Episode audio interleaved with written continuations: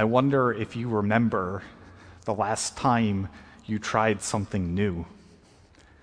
Whether it was a new job, a new hobby, or a new type of food, there's something both exciting and scary about it all.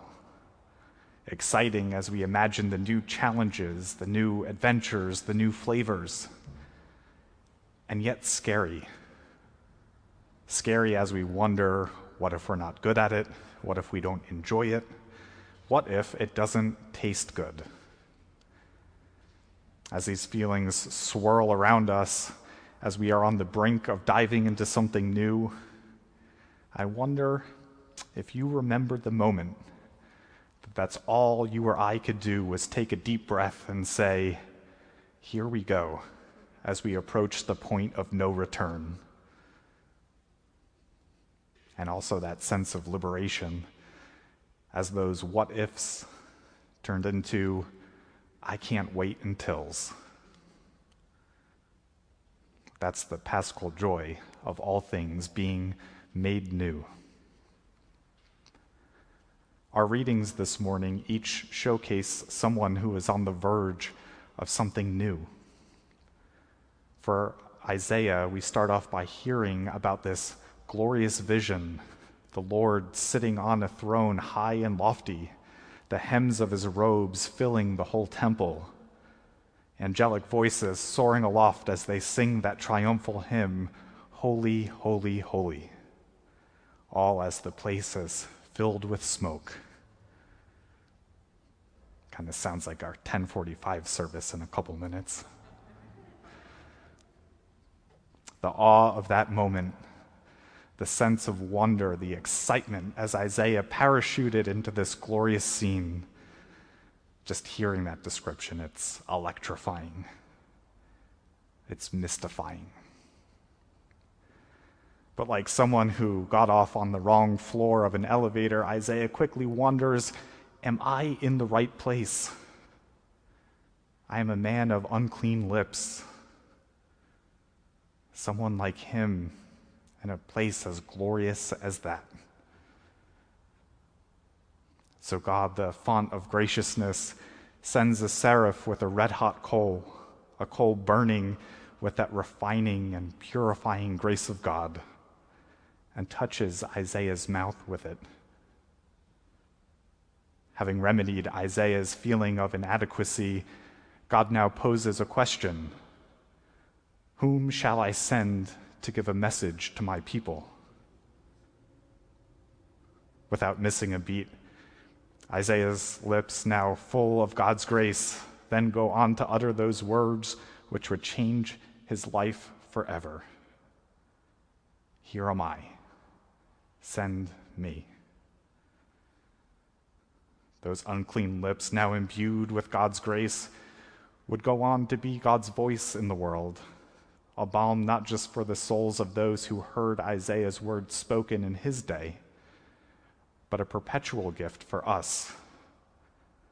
Those calls to have a change of heart and those messages of hope enshrined in Holy Writ until the end of time. It's amazing what is possible when grace meets unclean lips.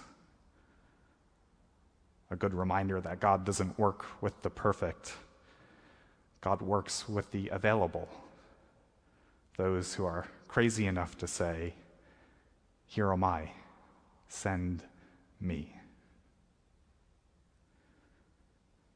Our other reading this morning starts off with Simon washing his nets before heading home after a long and unfruitful night's work.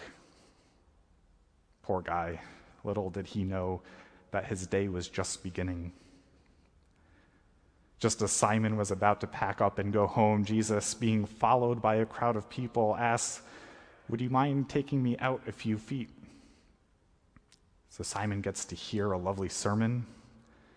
And then Jesus says to Simon, Let's go out a little further now and catch some fish.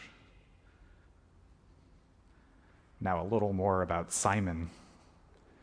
If we put all the details about him that are sprinkled throughout this passage together, we see that Simon isn't just a regular fisherman. He was actually a pretty good fisherman.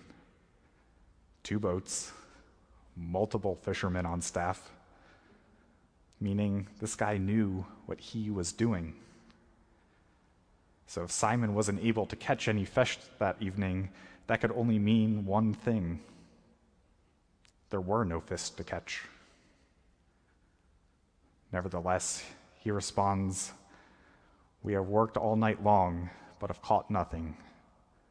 Yet if you say so, I will let the nets down. In short, Simon has put aside his expertise, his certitude, aka his ego, let down the nets, and made room for God to do incredible work. A pretty good definition of grace, if you ask me. Saying yes, getting out of the way, and letting God do the unimaginable. So that's what Simon does. He lets down the nets, and that's what God does. Fills those nets with so many fish that even two boats are barely enough to bring the catch ashore. Like Isaiah, Simon is caught up in this realm of disbelief, looking around at the incredulousness of the situation, amazed at the power of grace.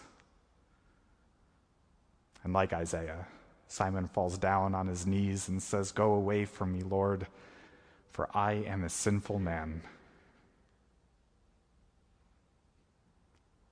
Can the holy really accomplish its work through the common? Could Simon, this fisherman of Galilee, have possibly been an agent of grace? Yes, Christ says.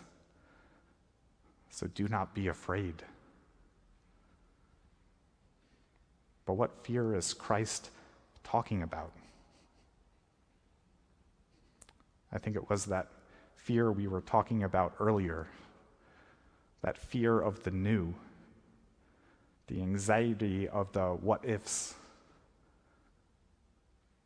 And to those, Christ tells us, do not be afraid, for through your willingness, with my grace, and in those moments when I have asked you to make something new, I will be with you making the outlandish a reality for the sake of my kingdom. Then what follows is another grace filled yes to a call. This time, Simon, on the heels of watching the impossible, says yes to a new call. Having been shown that with Christ, he can now go out and catch all of the people and illumine them with the light of the gospel. That's what happens when we make ourselves available to God and get out of the way. We too can become agents of God's grace, being agents who usher in God's kingdom, sometimes in small ways, and sometimes in ways unimaginable. Simon saw that, and Simon believed. When they had brought their boats to shore, they left everything and followed him. It kind of makes you wonder with this day that God has given us, what impossible things are we being called to do?